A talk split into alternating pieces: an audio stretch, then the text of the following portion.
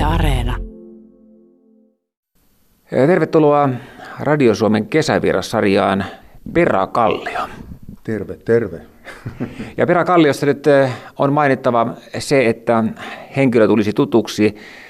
Sä olet hyvin läheistä sukua hurrikaaniskitaristi kuuluisuudelle Ile Kalliolle. Kyllä, olen Ilen isoveli. Kun tätä haastattelua sovimme, jota teemme tällä hetkellä kohtalaisen heleässä suvisäässä, teemme kuitenkin sisätiloissa.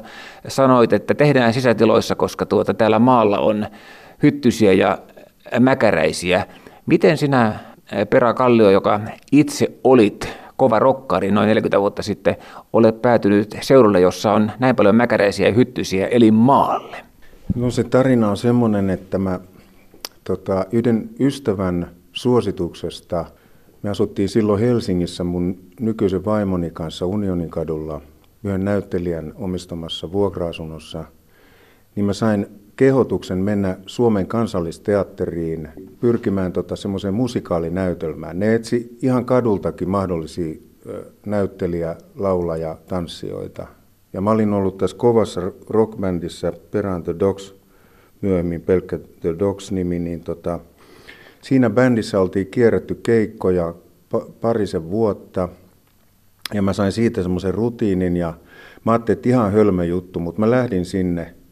Ja tota, mä menin sieltä, löysin sitten sinne ihmeelliseen linnamaiseen taloon, niin semmoiseen isoon treenaussaliin, joka oli parikymmentä metriä pitkä pöytä. Siellä oli kaikki tunnettuja Suomen näitä iäkkäitä näyttelijöitä – ja mä kysyin, että saanko mä vielä pyrkiä. Ja sanoin, joo, no okei, tämä nyt on tavallaan ohi, mutta okei, me otetaan sut vielä. Ja sitten ne laittoi, siellä oli kaiuttimet keskellä sitä salia ja ne laittoi jotain musaa soimaan. Ne sanoi, että sä voit nyt tehdä mitä tahansa tai sitä älä tee mitään, että ihan mitä sulle päähän pälähtää. Ja, ja sitten alkoi tulla semmoista rummutusta ja sitten se räjähti käyntiin se musa. Ja mä, mä hypin ja riehuin ja kierin lattioilla ja ja sitten tuli joku sanomaan, että okei, okei, riittää. Ja tota, sitten pianon ääreen ja pianisti otti sieltä sointuja ja mä yritin laulaa ne mukana. Ja siitä meni viikko ja si- siihen sitten Anu Panula soitti mulle ja sanoi, että okei, sä oot päässyt tähän ensimmäiseen ryhmään. Sitten oli kaksi kuukautta hirveitä treenejä, niin kovia, että mä olin välillä, kun mä kävelin himaan, niin mä joudun pysähtymään kadulla paikalle, niin mä olin niin poikki. Ja tota, sitten tuli tämä niin kuin toukokuun loppu, jolloin oli se, niin kuin ilmoitettiin, että ketkä pääsee lopulliseen ryhmään. Mä pääsin siihen lopulliseen ryhmään ja siellä kohtasin myös tämän edesmenneen Leif Fagerin kasvokkain ja hän nyökkäsi mulle hymyille ja se oli aika hieno hetki. Ja, ja tota, sitten mulle vielä pyydettiin tota, yksi toinen ö, näytelmäohjaaja pyysi, että voiko se tulla hänen näytelmäänsä semmoiseen yhteen rooliin ja mä olin ihan ihmeissäni, että mitä tämä on. Ja ne oli huomannut musta sit kai jotain, mitä mä en itse tiennyt itsessäni olevan. Ja mä sanoin, että no okei, että kai mä nyt sit tuun. Ja sitten alkoi kesäloma ja mun tämä puoliso oli raskaana. Ja sitten tuli kesäkuun 17. päivä, meille syntyi poika. Ja kun mä sain tämän pojan ensimmäisen kerran syliin, niin se katsoi yhdellä silmällä – suoraan mua silmiin ja tuntui siltä, että se olisi niin kuin ajatellut, että ahaa, ton näköinen mun faija nyt sitten on. Ja tota, sillä hetkellä musta tapahtui jotain lopullista mun sydämessä.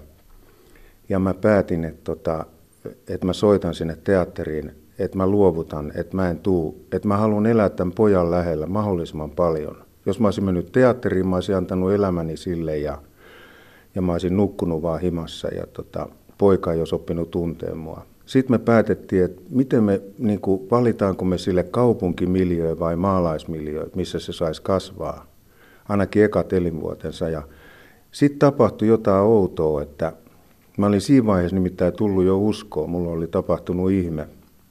Ja mä, mä rukoilin kerran päivässä aina. Mä olin päättänyt, että mä kerran päivässä kiitän vaatteista, ruuasta, asunnosta, elämästä Jumalaa. Ja tota, niin aivan ihmeellinen johdatus, kuinka me päästiin sitten tänne Multialle, tähän pikkuseen tuppukylään, joka on tämmöinen hiljainen, rauhallinen kylä. Ja täällä meidän poika kasvoi sitten, kävi koulut ja nyt se on tuolla Hesassa foley-artistina, tekee äänimaailmaa tuohon tuommoisiin peleihin, tietokonepeleihin. Ja, Ja täällä me ollaan ikäännytään vaimon kanssa, mutta ihan, ihan kiva paikka tämä on asua.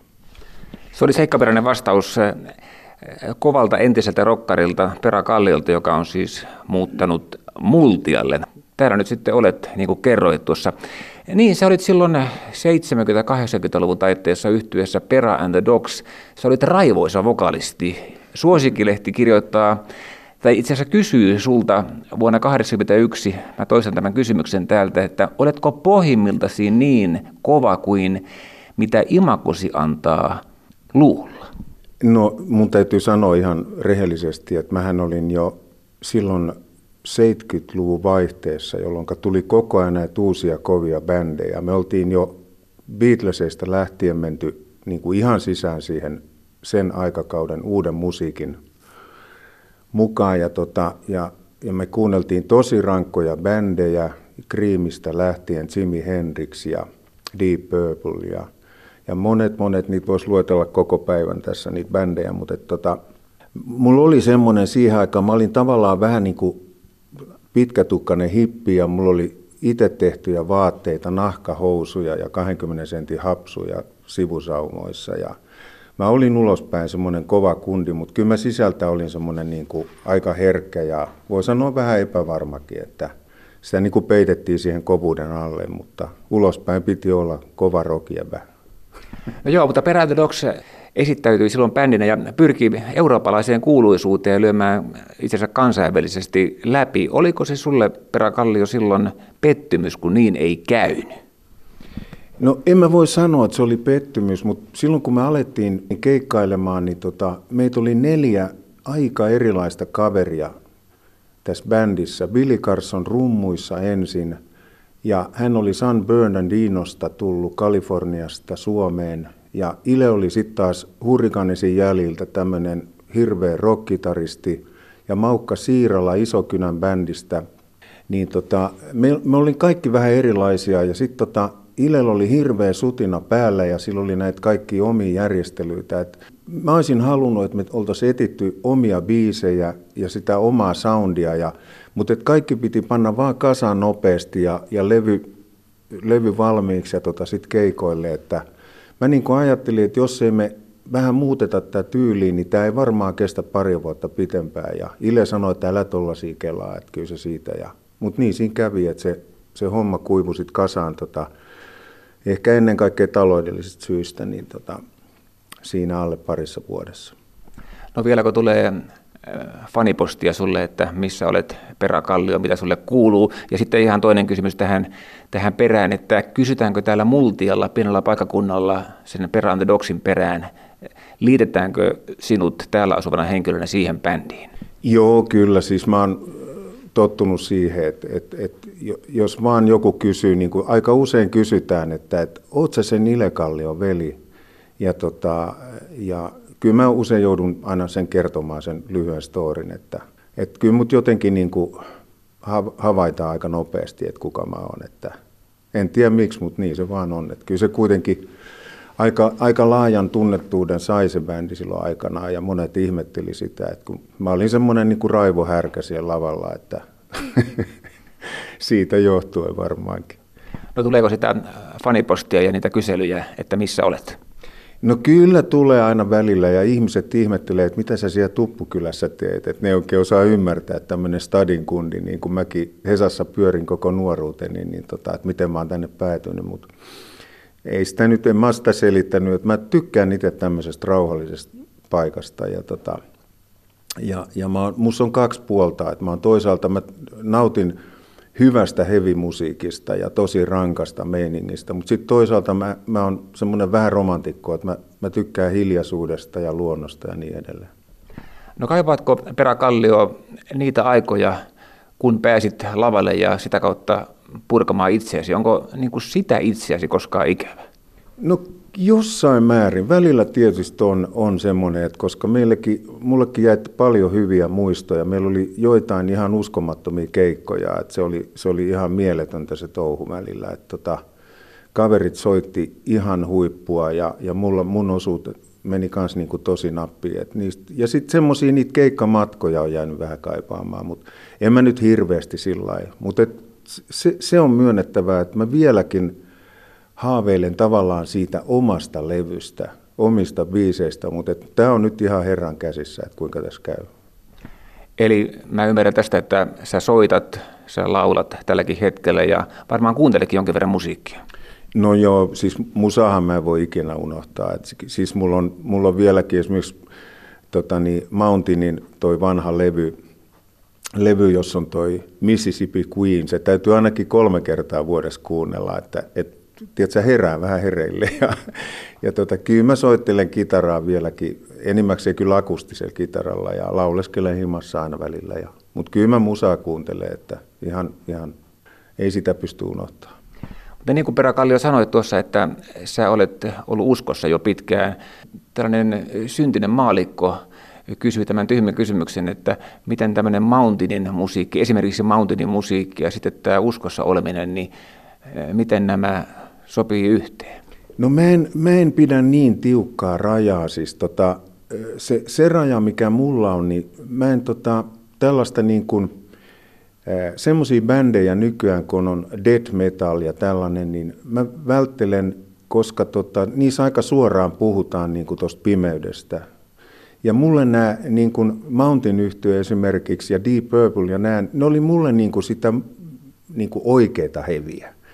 Se on mulle jäänyt, tietysti kun mä oon eri aikakauden ihminen kuin tämä nykyaika, niin tota, se on vaan niin kuin luonne. Mulla on semmoinen joku sisäinen intiaani aina olemassa ja tota, mä, mä välillä vaan haluan, haluan päästä niin kuin ikään kuin ratsaille ja tiedätkö, täysmeno päälle. Että tämä Mountain yhtyö, niin ei ne mun mielestä mitään pahoja kundeja ollut. Ne soitti mielettömän hyviä. Se oli semmoista aitoa, aitoa sen ajan juttua.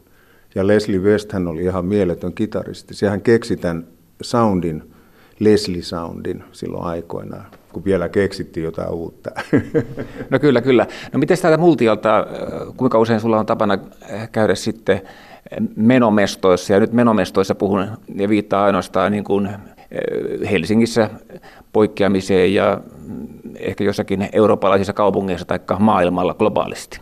No häpeäkseni voin tunnustaa, että ei ole kyllä paljon enää tullut reissattua. Että viimeinen tosi hieno keikka, minkä mä näin, niin oli tota Eagles-bändi. Siitä on jo tosi monta vuotta. Me mentiin pojan kanssa. Mä halusin pojalle näyttää yhden mun nuoruuden näistä ihailemistani yhtyeistä. Ja, tota, ja se oli kiva keikka, se oli siellä areenalla, tota, mikä se nyt on jäähalli, mutta että siellä se oli ja, tota, ja se, oli, se oli jotain kyllä, että kyllä mulle tuli ihan kyynel silmää, kun mä kuuntelin, niin tuli tosi hyvä fiilis kuulla niitä vanhoja hienoja kappaleita. Ja, ja sitten oli tämä Crosby, Stills, Nash, nehän tuli kanssa Suomeen, tota, eikä siitä nyt hirveästi ole aikaa, niin siellä oltiin kanssa pojan ja vaimon kanssa ja yksi Kari, mun tämmöinen musiikkitiedemieskaveri, joka tietää kaiken musiikista. niin mä, naur, mä nauroin puoli keikkaa. Mä olin niin onnellinen, kun mä kuulin niitä. Mähän ihailin tota Crosby, Stills, Nash bändiä tota, ää, Young vielä mukana, niin, tota, niin, niin se oli mulle yksi niitä hienoimpia stemmalaulubändejä. Kuinka usein Peräkallio kuuntelee Perä Dogs tuotantoa ja sitten vielä ehkä se toinen kysymys tähän samaan, tai ei mitenkään ehkä, minä kysyn sen, esittelet kavereillesi, että tässä sitä ollaan menty. No kyllä mä joskus kuuntelen ihan, ihan tota, aika harvoin kylläkin, mutta että, ja sitten sit monet kaverit kysyy vielä, että voisinko mä lähettää jonkun äänitteen niin kuin näistä vanhoista levyistä. Mutta en kovin paljon enää, että tota, kyllä se menee enemmänkin tuonne ulkomaisen rockin ja rhythm bluesin puolelle, mitä mä kuuntelen. No, kun päädyit tänne Multialle, mikä se tarkka vuosi muuten oli? Se oli 90. Niin 30 vuotta sitten olet muuttanut pienelle keskisuomalaiselle paikkakunnalle nimeltään Multia. Mitä sä ryhdyit täällä niin tekemään? Mä haluan olla ihan, mä päätin, että mä oon ihan rehellinen, rehellinen tota, jos sä kysyt mut asioita, niin tota, kun mä en usko mihinkään semmoiseen niin vääristettyyn totuuteen, niin eli Dogs Bandi oli ohi, ja mä olin yhden naisen kanssa saanut ensimmäisen lapseni, tyttäreni Jasminen. Ja, tota, ja tämä nainen lähti, vei lapsen kainalossaan ja mä jouduin eroon tästä lapsesta. Niin mä olin elämässä kokenut aika kovia iskuja siihen mennessä, mutta sitä mä en enää kestänyt. Ja tota, ihmeellistä kyllä siitä hyvin nopeasti, kun mä jouduin niin kuin syvään masennukseen, niin mä tota, mulla ei ollut niin kuin mitään yhtäkkiä. Mä olin täysin yksin ilman kavereita ja bändijutut oli ohi. Mä ajauduin kokeilemaan amfetamiinia ja musta tuli riippuvainen ja sitä kesti noin vuoden, kunnes mä ihan kuoleman laihana niin ekan kerran elämässäni rukoilin vakavasti. Mä vaan sanoin sanat, Jumala, jos sä oot olemassa, niin voit sä muakin auttaa – välittömästi tapahtui käsittämätön ihme. Ja tota noin, niin siitä lähtien mä, mä tulin siis uskoon ja mä aloin rukoilla kerran päivässä. Ja tämä muutto tänne tarkoitti sitä, että mä hakeuduin täällä semmoiseen pieneen seurakuntaan, jossa oli kivoja semmoisia mummoja ja pappoja ja siellä Jumala opetti mua sit niinku, tätä toista maailmaa, tätä hengellistä puolta. Ja tota, mä oon aika pitkälle elänyt niinku näissä uskon asioissa täällä, että tota, ja mä kerron ihan, jos tulee joku vanha, vanha rappari vastaan, joka sanoo, että elämä on ihan fuulaa, niin mä niin kuin sanon silleen, että oot sä koskaan kokeillut kääntyä Jumalan puoleen. Et mä oon suositellut ihmisille, jos mä menen kauppaan tonne Keurulle tai jonnekin, niin mä sanon kassalle melkein joka kerta, että Jumalan siunausta sulle. Että semmoinen musta on tullut.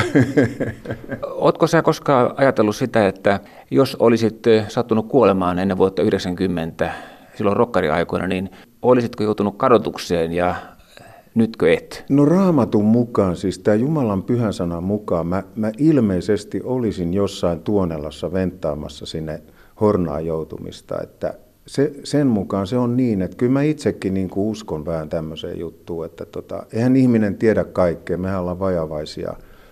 Mutta tota, niin, niin Raamattu sanoo näin, että et voi hyvinkin olla, että mä olisin kuule venttaamassa siellä aika yksinäisessä paikassa.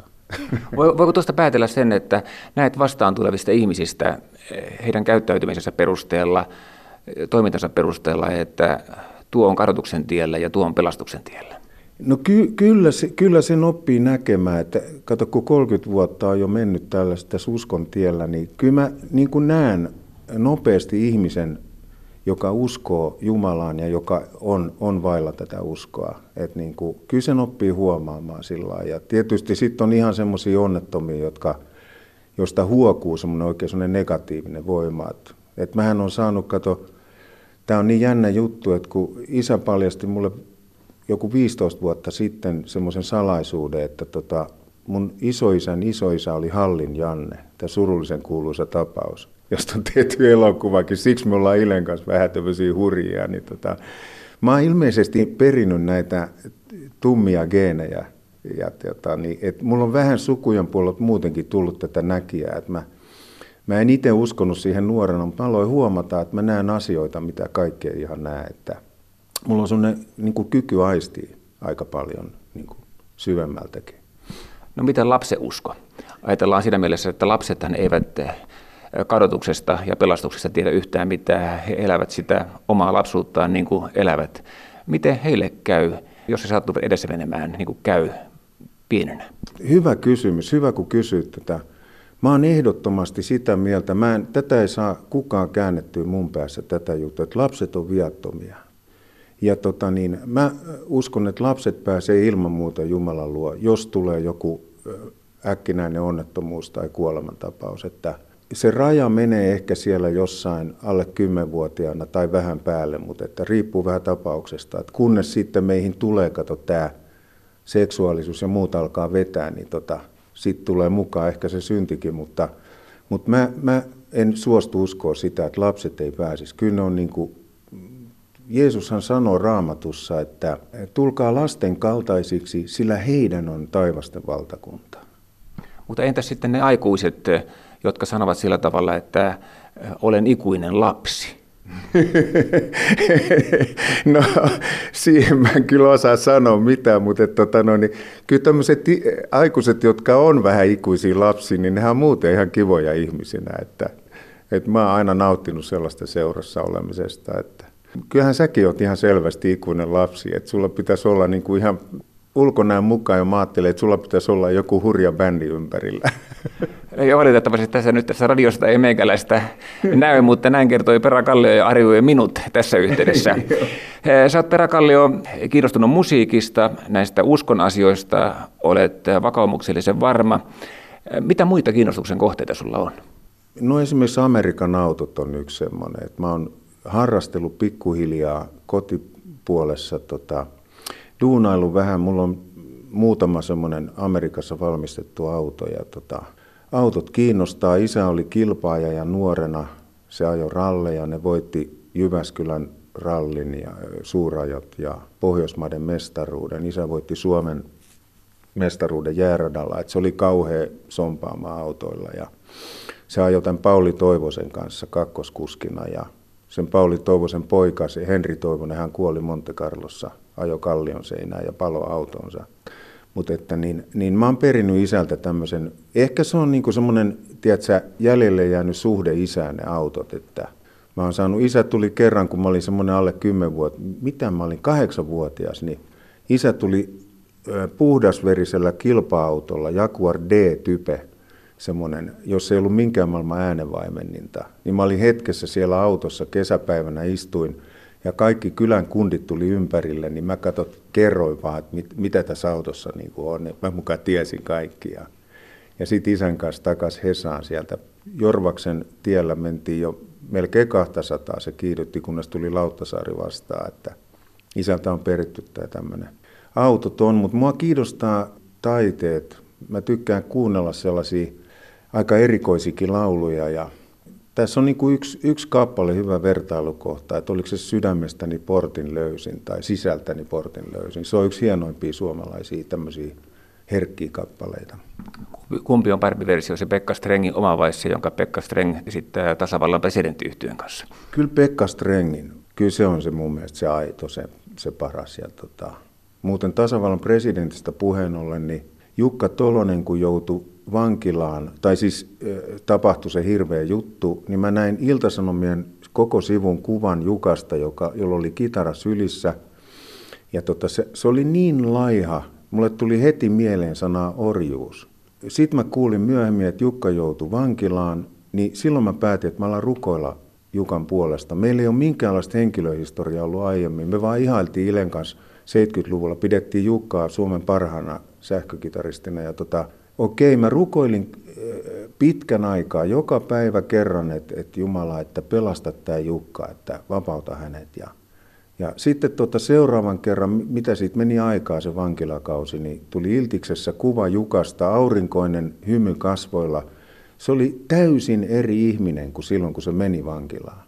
Sitten mä lähetin äh, yhden lehden toimituksen kautta Jukalle kirjeen, koska mä tiedän hänen osoitettaan – niin kuukauden kuluttua tuli soitto, hiljainen ääni sanoi, että täällä on Jukka Tolonen. Ja sitten me alettiin tutustua puhelinsoittojen kautta ja mä toimin niin kuin Jukalle tämmöisenä hengellisenä isoveljenä. Mä neuvoin asioita hänelle ja näin. Ja me ollaan edelleenkin paljon yhteydessä ja, ja mähän on yhdellä Jukan levyllä, hengellisen levyllä laulan yhden kappaleen Jeesus Jumalan karitsa. Se on vähän semmoinen reggae biisi. Että semmoista.